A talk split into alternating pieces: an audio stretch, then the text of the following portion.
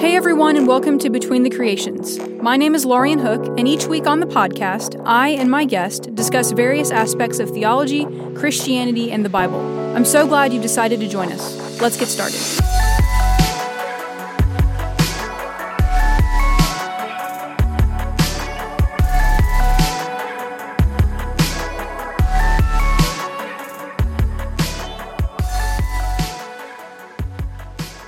Well, welcome everyone. Uh, it's really good to have you this week on Between the Creations. Thanks for joining us. I'm excited to have my friend Mike Skinner with me. Mike has done, I think, two episodes with us in the past, and uh, he is back. He we didn't scare him away. He's back for another one. And uh, Mike is a dear friend of mine, and he's a pastor in a local church around where we live. He um, has been a pastor. How long have you been in pastoral ministry? I...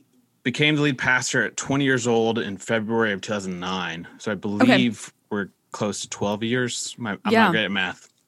Yeah, right. So two thousand, starting in two thousand nine, we'll just we'll just say that for over now. a decade. Um, right. It's been it's been a while. Mike also teaches uh, some adjunct classes at Houston Baptist University in their theology and, and Bible kind of areas, and so he's a very very good s- scholar, a very um, consistent learner of all things, and has a lot of depth to him as a person, and even theologically and just personally. And so, um, really glad to have Mike here. Welcome, um, welcome, welcome. It's so good to have you with us again. Thanks for joining. Thanks, thanks for having me back. That was the nicest thing anyone's ever said about me in a. In a few weeks at least, so right. I'll, so, I'll, man, that was I'll nice. always, I'll always come back for, for just, a good for the, intro. just for the intros, just for the intros. Yeah, hang your hat on that for a year. There the, you go. The check, check's in the mail, Laurien. Right. Thanks. Thanks. Yeah. Um, yeah. So today, Mike and I are going to talk about kind of things you that your pastor wishes you knew about them, or wishes you understood about their job, or what it's like to be a pastor, or honestly, even just in full-time ministry, regardless of if you have been ordained or not. Um, full-time ministry is a strange, strange animal. Uh, it is, man, there's layer after layer of things happening when you're a pastor. And so, uh, and Mike is, is very, very candid in a lot of ways, and very just open and honest about just, you know, we've talked about mental health, we've talked about other things like that. And so obviously pastors have things like mental health, and they have things like physical health, and they have things like emotional health, um, that usually, we often usually poorly. Right, exactly. That we often, uh, as as churchgoers, uh, sometimes overlook, and we think that they are just these super spiritual people whose prayer lives are amazing, and who open the Bible and it just comes alive to them all the time, and who just have really, really great work-life balance and all of those things, and they take care of themselves, and they're eating a balanced diet, and they're getting enough sleep. And the reality of the matter is, folks, that is not the case for the majority of pastors, um, and and even people just in full-time ministry in general. That is not the case for us. We do not have all of those ducks in a row by any means. Um, so I know that we kind of, again, the, the main theme is things that your pastor wishes you would understand about their job. Um, so Mike, we, maybe let's just start here. What are some of the most common misconceptions that you think that you have found that people have about what you actually do on a weekly basis, and what, what it is that takes up the majority of your time as a pastor? Because do people just think that you just sit in your office all day long and like write really long, you know, papers and sermons and stuff? What are some misconceptions that, that people have about what it is to be a full-time pastor? I think honestly, the biggest misconception is that there is one typical week, you know, that there's, Uh, and I'll say at the start of the, the, our conversation, ministry is a very interesting thing in itself, but also is very varied. So like being a Catholic priest is going to be way different. Uh, being a pastor of a small church, solo pastor, versus being at a big church is going to be very different. There yeah. are some things, you know, that are just common humanity, but, um, you know, I, I pastor a small church, seventy-five-ish adults. And so that'll be the context that, you know, my personal experience is coming from. But uh, yeah, that probably the, the most common one that I hear that I talk to people about is, is that there's some kind of set schedule. There's right. Every week is different. You know, it, someone has a crisis this week, and, or, you know, I put off some sermon planning for this or that, or there's an event coming up, and, and I'm not sure. I, I should yeah. have a schedule. That, that's a goal of mine, but yeah, there's no, I think pe- people have always assumed that pastors know what they're doing at all times, Mm, yeah. And more or less. And maybe I'm just alone here and exposing myself and the imposter syndrome. I doubt it. Come full circle. But, you know, you just learn as you go and do your best. Yeah. And so when it comes to funerals or weddings or counseling or things with kids, they kind of assume like there's some textbook that you've read and there's an answer. And, and it's like, no, I, you know, if I've got questions, I Google or find a book just like just like you would, you know. Yeah. I have a little bit more experience behind me that can help inform that and some theological training that I can bring into that. But yeah, yeah. Not- no, the, I mean, so I'm I'm not a, a pastor in, in the formal sense of the word at all, but I I am in full-time ministry. And so and I've and I've been to seminary, you've you've done grad school, all that stuff, and there is no there's no preparation really. um other than actually doing the work. Um, there's there's no book that you're going to read that's going to unlock how to do hospital visits perfectly. There's no book that you're going to read that's going to say, here's how you um, officiate a great wedding. Like there's sure. some tips and tricks, but you have to get in there and do it, which is how all professions are really. But people, I think you, you that was a great point you made. People assume that the pastor is different. They, they assume that it's a different type of work um, where you just know what to do at all times. And people, as if there's a Bible passage that lays out, you know, how the order of a yeah. wedding is supposed to go. And it's like, no, right? Y'all got to find that out in your family. Right. And then like, there's no, there's no way to prepare for every single thing that's going to come at you. Um, and again, that's kind of true for, for other jobs as well, but it's different in some ways in pastoral ministry because you're dealing with people, like you're dealing with human beings. And so you could have any varied experience on a on a given week. You could do a wedding one day and a funeral two days later, and then do a hospital visit, and then have a sudden, you know, whatever. And I don't think that people realize um, the variation that comes with that. And and then I, I would love for you to speak to this: the emotional toll that it takes to bounce back and forth between all of those spectrums all the time. Could you kind of talk about that, just maybe personally, or from just people that you know that are also pastors, and what that's like with constantly bouncing back and forth across emotional spectrums as you interact with people who are on various emotional spectrums in their weeks?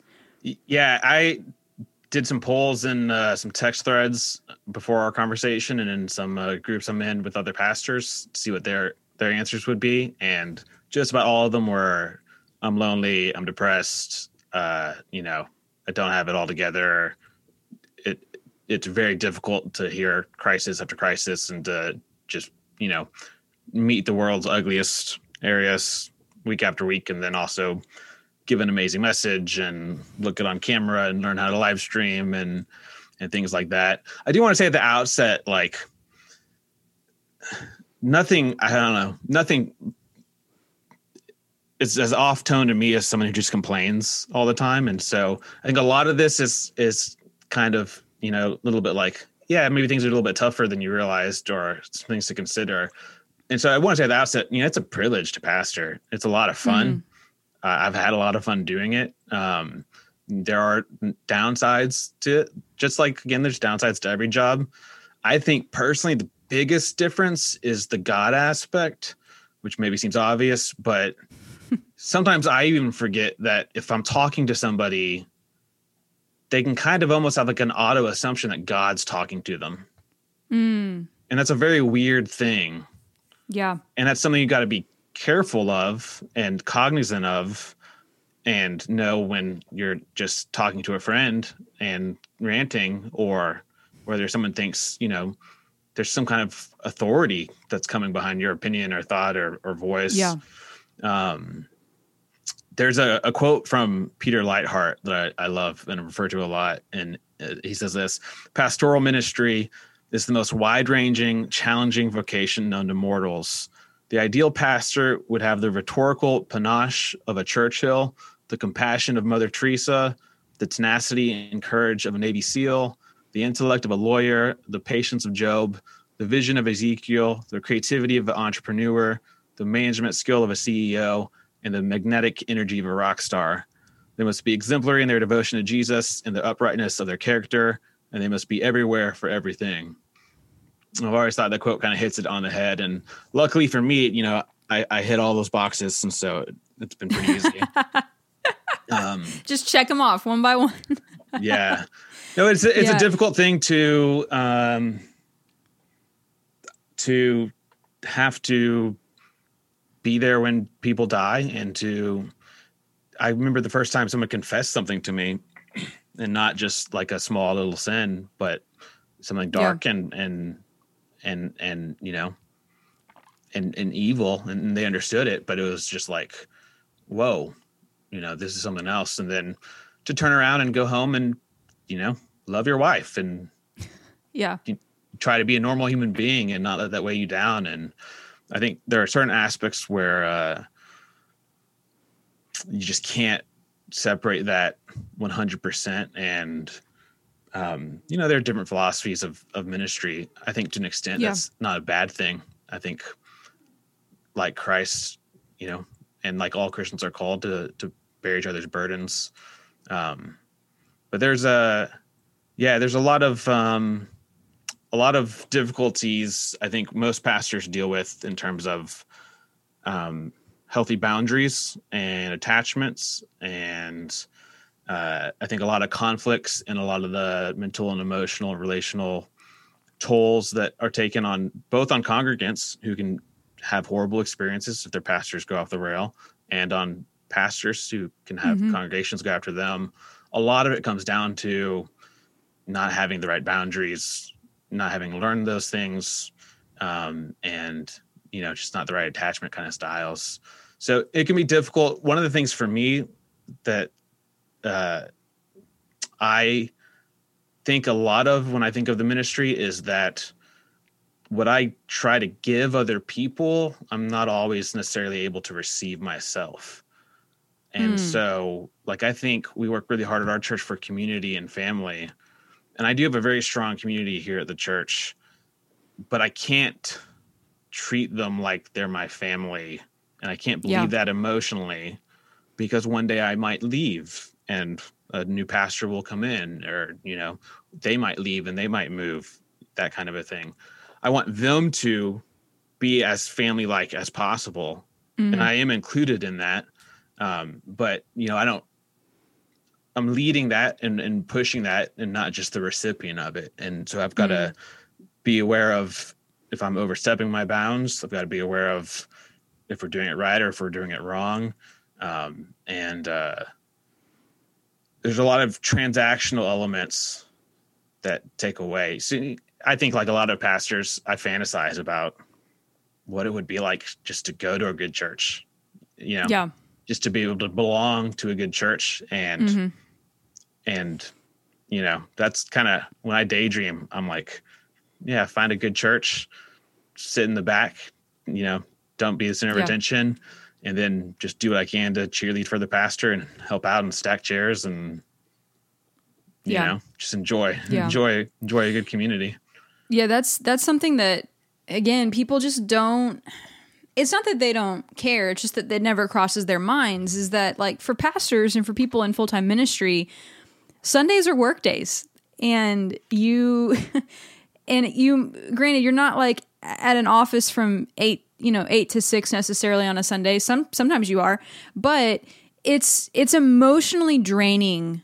Sundays are emotionally draining if you're in full-time ministry, especially if you're in a pastoral role, like they're, they're emotionally draining. And I don't know that we've given pastors the freedom to say that. And to, and to say other things like, like you mentioned, you've, you've texted some of your, the groups that you're in with other pastors, and, you know, you're, you're getting responses like, I'm depressed, I'm exhausted, I'm burnout, what, you know, whatever it is. Um, we have not created environments where our pastors can say things like that to us as the congregation.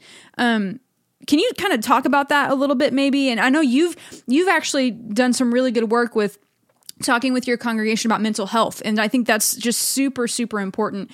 Um, so maybe out of that, if you want to speak, or however you want to talk about this, but how do we foster better environments where our pastors can be made a little bit more honest with us? And then maybe therefore we can be a little bit more honest about our own lives, because I think that that in some ways gives us a permission as, as congregants to be like, oh, they're not they're, they don't have their, their, all this together. I don't either. I can be a little more honest about that. Exactly. Yeah. I think that's one hundred percent true. Um, I think that you can tell a church's culture and their relationship with their pastor and how healthy it is by length of tenure. And so if a church has a pastor, has had eight pastors in ten years, it's not going well. Yeah. They're not relating to the pastor well. Things aren't aren't healthy. Um, that doesn't mean that automatically it's bad. You know, maybe the pastor had to move or, you know, it didn't work out for other reasons. But in churches, I think where you see longer tenures, you tend to see healthier cultures and uh, relationships between the ministers and the congregation and things of that nature. And it kind of gets worked out over time. So I think some of it does come down to having to have the courage to be honest as a pastor, um, which can be hard. You know, you don't, it's hard to be vulnerable for everybody. It's especially hard if you think people might weaponize that against you. Um, and church can be as political as any other organization. Uh, yeah. And it's difficult when your spiritual commitments also sometimes are aligned almost completely with your ability to provide for yourself and your family. Um, you mentioned, you know, weekends. That's another mm-hmm. fantasy of mine. You know, I was twenty years old when I became lead pastor. I don't I don't know what it's like to have a weekend. Yeah. I'm not sure I've had a weekend off more than five or ten times. Mm-hmm. Um, and even then, you know, this last weekend you were preaching at our church. Yeah. Uh, on Saturday and Sunday, I'm talking to people at the church and texting and, yeah. and doing things like that. You know, so it's very difficult to fully disengage even when you get that break. Uh, and so that would be one of the things I think maybe would be most surprising people is the toll it takes to not have weekends, because your schedule then doesn't line up with your spouses and with mm-hmm. your friends, um, where, you know, Monday or Friday, whatever that off day might be for that pastor, is their most relaxing and most flexible day. Everyone else is in the office. And then, you know, on Saturday night when your friends want to stay out and party, you're like, oh, I got to get up early and, and, and preach tomorrow. Mm-hmm. And then holidays too. Um, Christmas yeah. Eve and, you know, Easter, not as, as big of a national holiday, if you will, but um, that takes a toll on the family. I mean, mm-hmm. it's just tough. Yeah. My family's very supportive and I've never said anything, you know, negative, but I know that every year I'm going to miss at least one side of my family's Christmas celebrations because mm-hmm. I have to work and I feel bad about it. And, yeah. you know, I wish I didn't have to. Mm-hmm. Yeah. I, uh, I, I've talked to a lot of people in ministry, um, who feel, especially when it comes to Christmas, um, because unless your pastor is going to fly out Christmas Eve at midnight or Christmas Day, assuming that it's not a Sunday or a Saturday, then they're they're not going to see part of their family on Christmas, um, unless their family lives here and they have a really great setup or whatever. But if if they would need to travel for any reason for Christmas, um, it's really not on the table for for pastors. And I, I also want to Christmas add into is this, a like, high pressure yes service, like top two for most churches. Yes. Yeah, and then also adding into this worship worship leaders, like they they're right there with the pastor in a lot of ways, and they are they're right there, especially if you're at a church that has multiple services, like they're doing two, three, sometimes four services. I have a friend um, who leads worship. I think they did six or seven Christmas Eve services um, over two days, which is, I mean, that's madness. Insane. Like, yeah. it's madness, and we're and and people on the outside of that don't realize that. Then when those people show up to their family's Christmas Day celebration or whatever, they're they're toasted. Like, they're done. They have nothing left. Yep. And it's supposed to be like this really happy, great time, and they're exhausted. And so, like, again, I'm not I'm not preaching every Sunday. I'm not I'm not a pastor. But if I go on vacation, like even when I go see my parents sometimes, I'm like, I'm fine not going to church on on a Sunday. Like, I'm like, I'm I'm really fine. If if everyone else is fine just kind of taking a day off, I'm fine not going, because I'm there so much, and I'm I'm sure that other people who are in full-time ministry in different ways feel the same way, um, to have that little bit of a break and not be on the whole time. Um, yeah, which is this idea of, of being on, um, of, of kind of just flipping that switch, um, is something else I want to talk about, because you pastors and, and people who are in the spotlight um, like that, you can't well, you should be able to, but you're not really allowed to be off at, when you're around. Like, you're not allowed to have like a bad expression on your face. You're not allowed to like have a five minute little meltdown where you're like, I can't do this right now.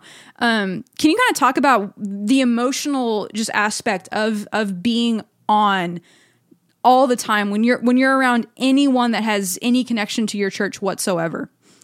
I remember many years ago, we had a young guy at our church who was thinking about going to ministry. And I love giving young people the opportunity to preach. And so I had set him up for a Sunday for a sermon, and that weekend something bad had happened and he wasn't feeling great. And he texted me Sunday morning and said, I'm not doing it.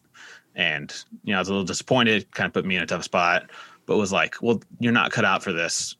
Like, and it, you know, he's a kid. He could have grown up from that. Um, but like, you can't just quit because, you know, sometimes life is really, really tough and sometimes things are really, really bad. And, you know, I've had my more, more than my fair share, I think, of, of pretty tough uh, breaks. And there's a performative aspect of leading worship that I don't think is a negative thing. Um, but even if you allow the space, so I think I have the space of the church to get up and say, you know, at the beginning of the sermon, like, I don't feel good. Uh, you know, I'm I'm feeling very depressed this morning or that kind of thing. But you can't do that thirteen weeks in a row, you know? Um, yeah. And it's a weird thing. It's like a, a threshold that gets crossed for people in ministry.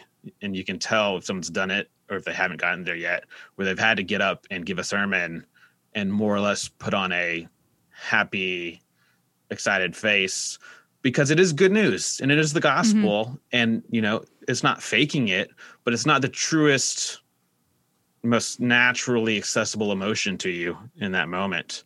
Yeah. Uh, and there can be a lot of guilt associated with that. Like, am I being a hypocrite or lying? Mm. Um, and it can just be really tough for some people to, yeah. to do that. And then there's this slippery slope from there to just faking everything. And then that's mm. where you get pastors who, yeah, can't ever be honest with people, or their congregation never knows where they are. Um, yeah. I mentioned at the top that, you know, without just complaining the whole time, saying, you know, p- pastoring is fun and it's a privilege and, and all those great things. But if there's one thing maybe I would tell people who are interested in this kind of conversation, it would be like, encourage your pastor, pray mm, for your pastor, yes. compliment your pastor. Like, I think people would be surprised at how many times they come with a problem or a criticism and they haven't come otherwise with a compliment or a solution or just a positive interaction. And mm-hmm. when it's just you, it's, it's maybe difficult to see how that might pile up. But, you know, at my desk, a week gets very difficult when I hear from the same five people and they have five different complaints. And I honestly can't think of the last time they said something nice to me. And yeah. they're great. They're great people. They care about the church. You know, they want the church to succeed. They're just not in a moment being kind of cognizant of that. Um, mm-hmm. I think that's a principle for all human beings, is let your compliments outweigh your criticisms and yeah. try to bring more solutions than you point out problems and, and things of that nature. But, mm-hmm. um, yeah, in, in ministry, nothing is greater as a pastor than a church member or congregant, even someone not in your church, who just wants to cheerlead for you. And yeah. that doesn't mean they agree with everything that you do. That doesn't mean they're not able to criticize you. If anything, they're in the best position to, uh, mm-hmm. and to offer advice and help. Um, but You know, we were really blessed as a church. We had a retired minister come in a couple of years ago, and he's now one of our elders. And I mean, he's what I would love to be when I'm an older guy. Like, he comes in and he just wants to help. He, he's yeah. my he's my biggest cheerleader. Um, mm-hmm. You know, he's not coming in to cause problems or create factions, or he just comes in to support. And um. Depending on the church and depending on the pastor and the culture kind of there, I think some pastors get praised too much, and there's this mm. narcissistic effect, and they're insulated from criticism, and you see this kind of celebrity cult of personality. But I think the more common experience is probably pastors who feel like they're not appreciated yeah. and um, it it means just so much if I get a random text from a congregation member that's like, thanks for being my pastor, yeah. or I'm praying for you today, or, you know, right before a sermon being like, hey, I'm praying for you when you get up to preach. Like, mm-hmm. that goes a thousand miles, and yeah.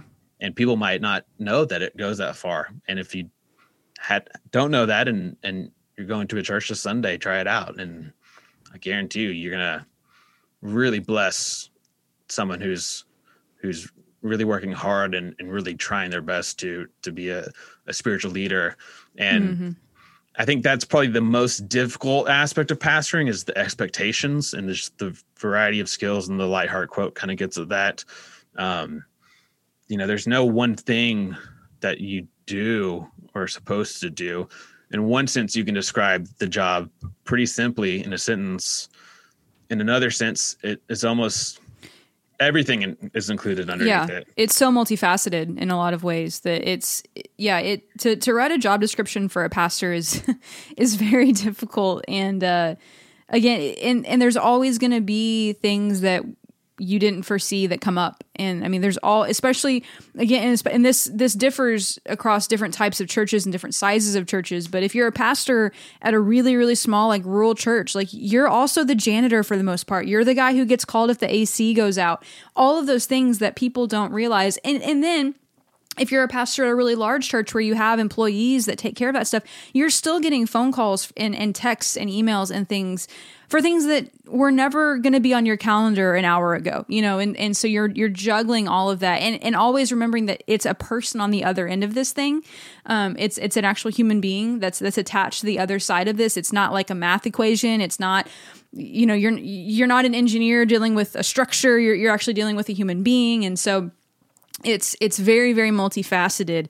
Uh, I know that you you kind of did some polls and uh, texts and some things on Instagram and Facebook before we had this conversation, and I know you kind of made a little bit of a list of some things that came up in response to just the general question of, you know, what do you wish as a pastor that people knew, or what questions maybe do people have about how their pastor's uh, job actually operates and stuff. So do you have any of those that you wanted to to share, or things that came up uh, a lot in, in those responses that you received? Well, there's a great question that was asked by someone who's not in ministry right now, which I found really interesting. And the question was, do pastors teach things they don't really believe, but are endorsed by the church or elders mm. or denomination? And I think that gets to a bigger issue, which is that pastors have their own spiritual lives. Yes. And it's not static, just like anyone else's spiritual life is not static. There are days where it's stronger and days where it's weaker. And there are days where you believe this, and there are days where you believe this. And I'm of the opinion that if you have are believing the exact same things you believed ten years ago, you just probably haven't been reading enough, you know, Amen. learning enough. Um, and so there's always this very interesting line to balance between trying to keep a steady spiritual anchor for your church while allowing yourself the space to go through some spiritual growth or deconstruction or what that might be or look like. You know, when I started out at the church, I was a five point Calvinist, like young, restless, reformed, and would preach these hardcore predestination sermons that would make people upset. Yep. ten years later, you know, I'm, I'm, I would consider myself a big R reformed in the Bardian sense, but mm-hmm. nothing similar yes. to, uh, to that kind of double predestination. So I've had big theological shifts yeah. that have occurred, and you've got to time that out with a congregation. So some congregations yeah. are good to go. You know, whatever the pastor is saying or moving towards, they trust and kind of will follow along. Other times, you know, that can be spiritually jarring for somebody. If it's taken you five years to change your mind on an issue, one sermon's not going to do it for a group mm-hmm. of people who've yeah. otherwise thought you've been telling them to believe this. Um, so there's that challenge yeah. of of maintaining the appropriate space in your own life for growth and struggle while facilitating that with your congregation, while also giving some stability.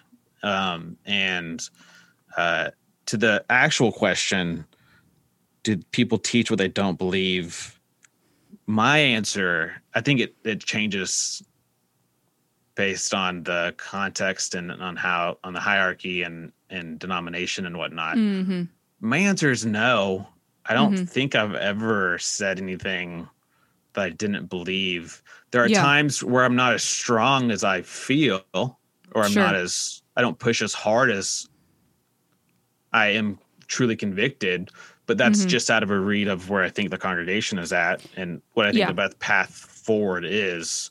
I've never, I've never in my, I can't think of a time where I've stood up in front of a group and said something theologically that in my mind I was like, there's no way I believe that. Like, mm-hmm. and that's a privilege that I have that a lot of pastors don't have, I think. Yeah. And if you're in a, a little bit more hierarchical structure, uh, more, more dogmatic kind of denomination, maybe I'm guessing that there's probably some pastors out there who do have different opinions than, than what they're allowed to say out loud. Sure. Um, which I imagine would be a very tough thing to, to navigate. I mm-hmm. actually used to get a lot that people apparently thought stories and sermons were all made up. Mm. And for like five years, it hasn't happened in a few years, but it was very common for like a handful of years. And I'd get it from everywhere. And, and people would be surprised at like, oh, that story actually happened. And I'm like, yeah, no, I actually had a seizure, or I that, you know, I actually had that conversation with that lady at the grocery store. And yeah. And it wasn't, it wasn't a negative thing. They just kind of assumed it was all. And I was like, is just that for, a thing? Is, is that just a thing for people, illustrative purposes, you're concocting these. Yeah. Is that thing, a thing everyone yeah. thinks, that everyone believes? Um, I don't know. You know. I know some pastors do probably fib a little bit with stories, and, and storytelling by nature is prone to, you know, exaggeration and sure. And to set up the story to make the point that you want to make. And, you know, you get to choose what details to include or not to include and things of that nature. But that was another thing that, that one time just blew a group of people's minds, that most of the stories I told are pretty accurate. If you had a video yeah. camera, that's what was going on. Personal experiences. yeah. Oh, but I was, did you get any? Go ahead. Go ahead. I was, you know, I was a kid when I became a pastor, and I'm not sure it's something I would recommend, but so I, I kind of started doing ministry before I knew rules. You know, mm. we, we had a, uh, a couple at our church who weren't happy that I would talk about being depressed at times. And I understand their position, you know, yeah. but I had to tell them like, well, this is just probably not going to be the church for you. Um, and, you know, I didn't go to seminary. I was on the academic route and went to grad school. And so I missed the class where they say, don't tell your congregation about your mental health stuff. Um, they don't, they don't have that in seminary either. yeah, probably that not. That class isn't there.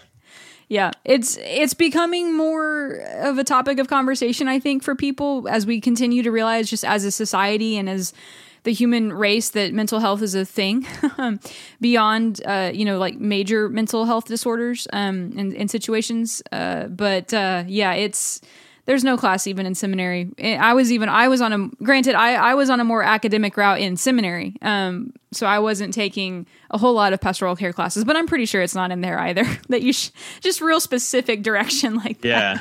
Never, never say that. Um, yeah. So I don't know the, I didn't know the rules and grew up mm-hmm. with this congregation. And so we kind of created our own rules and what felt natural and honest and authentic to yeah. me. Um, and I know that's not the situation at every church. Um, and you know, there's some good boundaries that should be drawn. Um, mm-hmm. Like I said, if I got up thirteen weeks in a row and just cried, I'm not sure that'd be a great thing for the church. Yeah. um, but, uh, one of the things that has been interesting, and and you know, I'm very interested in mental health and and how that relates to ministry and spiritual formation and, and all these things. And I've seen this now come up a lot. So there's been a lot of recognition about trauma and trauma-informed mm-hmm. approaches to things, and how trauma neuro you know affects you on a neurobiological level, and I mean all these types of things. And one of the things in the past couple of years that I've now been seeing start to begin being talked about is the unique traumas that pastors experience. Mm. And one of these, as an example, would be a family that you're invested in and that you've prayed over and served and, you know, been criticized for t- you know, taking some stuff for them, you know, stood in the way of some fire for them. You, you know, you love them. You consider them friends. And then they ghost the church. Mm. They leave the church. And sometimes it's not for a, you know, I don't, I'm not of the opinion that you're stuck at the church you're at forever. I think if, yeah. it's a, if it's a poor church or it's an abusive place, you should get out of there as fast as you can, probably. So sometimes there are good reasons, but that's still a huge relational loss. And that's something that pastors deal with often, mm. very, very often, that I'm not sure, other than maybe social workers or some other type of vocations, is quite as common, where yeah. you are that invested on an emotional and a relational and even just hours of put in level. Mm-hmm. And then the relationship is severed. Yeah. And uh, sometimes it continues a little bit in terms of a friendship. Sometimes, you know, like I said, you kind of get ghosted, mm-hmm. to use like dating relational terms. Um, and I had a trauma-informed therapist once asked me to list out all of the people in a ten years of ministry who've left the church. And I mean, I just sobbed for like three hours and mm-hmm. I had never realized how much it hurt me. Yeah. And it, it's not to guilt those people, right? Like some of them just moved because they had a different job, or some of them, you know, were looking for something else in a different church, or some of them stopped being believed, you know, whatever the case may be. Mm-hmm. It's not that they did something wrong necessarily. Yeah. Although I think sometimes church members do do things wrong on their way out.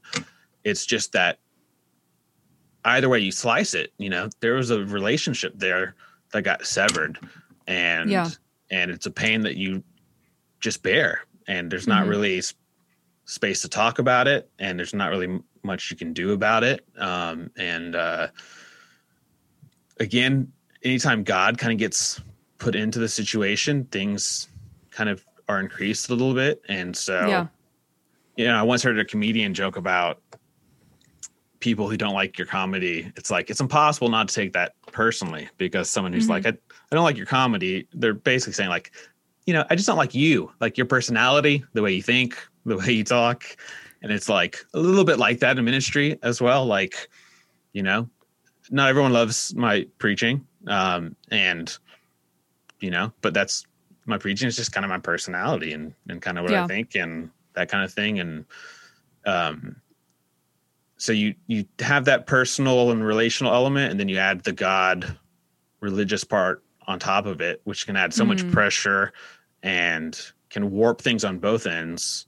Yeah. Um, and uh, it can just be a really messy field to walk through. And I think a lot of p- congregation members don't necessarily realize how often their pastor is genuinely hurting mm. something that, again, maybe was not a mistake or someone didn't do anything mean to them. It's just the course of business, right? Yeah. Um, and then over the course of years, it's just a grind. Yeah. Being on stage is a grind. Being behind the scenes and, and church stuff is a grind. And all jobs have their grind. Um, but being a spokesperson for God, I think, is its particular kind of of grind. And so yeah, anyone who's been doing it for fifteen years or twenty years or twenty-five years, I have so much respect for, because mm. I think you could take the healthiest person in the world and a decade of doing it could grind them down, and you'd be yeah. like, well, yeah, nothing, nothing wrong happened. It's just tough. Mm-hmm. It's just, yeah, it's, it's hard work. Like it's, and people I think have an idea that it's a very, um, I don't know, relaxing is not the word I'm looking for, but that it's it's kind of posh in some ways. Like, oh, you you don't really even work forty hours a week. Like, what are you doing all week long? And the reality is, if you could if you could show them like a chart of your mental and emotional and spiritual and even physical health, and be like, here's here's the toll that this has taken. And even the most healthy, well-balanced pastors uh have have the scars of ministry, and and there are scar and there's scars of life in general, right? But ministry has unique unique scars, kind of like what you just talked about with different emotional experiences and things like that, um that don't really get shown necessarily, um, but if, if if you were able to kind of crack everything open and see um, the non-physical representations of of trauma and of just scars and of just the the grind, um, it's it's very very present in the in in people in full-time ministry, especially in pastors. Um, so as as we wind as we wind up wind down. And kind of wrap up, um, I want to ask a question, and you can just, I know this is a big question, so just feel free to answer it however, kind of just rapid, whatever sure. comes to mind. Um, if you could look back at young twenty-year-old Mike uh, in two thousand nine when he was handed the keys to the kingdom, um, what what would you wish that you would have known? Um, obviously, there's a lot, I'm sure, but is there is there maybe one or two things that really just stick out that you're like, I wish I would have had a better grasp of this, or known about this going into pastoral ministry? I think at one thousand percent, I right. would tell this kid to find a good therapist and to work yeah. on his issues, because you can't lead a healthy church if you're not a healthy person. And being a healthy person is a hard thing to do for the best of us. And yeah. if you live this life, you've got some scars and some traumas and some bad coping skills, and that makes its way into relationships. And um yeah I, hands down, that's what I would tell twenty year old Mike. You know, part yeah. of me would be like, maybe run. Um you know, there are definitely like technical issues, you know, sure. like this will make your job easier once you figure this out, and mm-hmm. you know, these type of people will work a little bit better in these type of roles. But I, I feel like you'd learn that if you're gonna stick with it, and, and yeah th- that kind of thing either way. But I think, and again, I think there's some more clarity and discussion around this, but I would, I would say you need to be in therapy. Yeah. Yeah. No, I think just about anyone, that would be a good response uh, for, for, for all of us. I, I tell people all the time, like, I think every single human being needs therapy for at least something in the course of their lives. Um, some of us need it more often and more uh, in depth than others, but man, we all we all have the scars and the traumas of life. And bearing in mind that we, especially if you're a Christian and you're in a church, you are bringing those to your pastor a lot, right? And to kind of make, bring this full circle, like, you know, let's let's keep that in mind, that uh, your pastor has probably had multiple conversations with other people throughout the week, um, kind of in the same vein of the one that you're having with them right now. And, and so it's it's helpful to kind of, again, pray for your pastor, um, encourage them, like Mike, like Mike mentioned, just write them a little card occasionally, send them a text, send them an email, um, compliment their sermon, and rather than criticizing the the song choices for that week, or what, whatever it is, you know, that we're so prone to do. Go ahead. And be specific, right? Like, yeah, better than, hey, that was a great sermon, is like, I really liked how you explained that text, or I really liked the way you connected that to to that life, you know, yeah. that is more helpful and is is better able to be appreciated as a compliment. One of the things that is a big temptation for pastors, and a lot of pastors obviously fall into it. I've certainly fallen into it at times myself, although I think I've got a very, a, a bit fairly balanced view, is it's, it's very easy to be a narcissist as a pastor. Mm. And, you know, who, who among us is smart enough or spiritual enough to stand in front of a group of people forty times a year at least, mm-hmm. and talk to them about God, you know? Yeah. I mean, none of us, none of us really are. Maybe there's a handful of special people in the world that are so gifted, but like, you know, you're doing it out of a, a job description and a, you know, lack of other options, that kind of thing. But it can be very easy to think like, no, you do have something that the whole world yeah. needs to hear every week. And I mean, you can talk to celebrities or late night hosts or people like that, and and I think you hear that all the time. It's just like, mm-hmm. I have nothing to say. Like, or I think everyone has to hear everything that I have to say. Mm. And it's like, neither of those are true. Yeah. Neither of those are true at yeah. all. Well, Mike, thanks so much for just your honesty and, and just kind of pulling back the veil a little bit for, for the average kind of churchgoer to see into the life and mind of of what it, it means and what it takes to to pastor. And so I really appreciate you, of course, just even your friendship, but also you as a person, um, and just uh, really, really appreciate your time and just honesty to have these conversations today. Yeah, and we so need more you. pastors. We need yeah. uh, we need more people going into the ministry. I don't think we do a great job. Um Maybe in ways we did in the past, we were more intentional, even if they're outdated now. But um, mm. pastoring is a is a calling and a vocation, and yeah. I don't think it should be looked down upon. And you might not make as much money as you would if you were a lawyer. And you know, it's easy to tell horror stories, but there are also very unique joys to pastoring mm. that you would yeah. never get anywhere else. And uh, so, also, the, here's my plug: if if you feel called to go into ministry, right? Yeah. Don't don't let someone tell you no because you're a woman or because you're mm. too young or because you've yeah. not gone to this school or that school, like, or because mm. you've heard this podcast and you know I talk about all this afraid. trauma. Yeah, don't be afraid. It's worth exactly. it. Exactly. Well. Right. Well, thanks, Mike, so much. And also for you uh, listeners, I'm I'm always grateful for you. Uh, thank you so much for your time. And I hope to have you back with us next week for another great episode.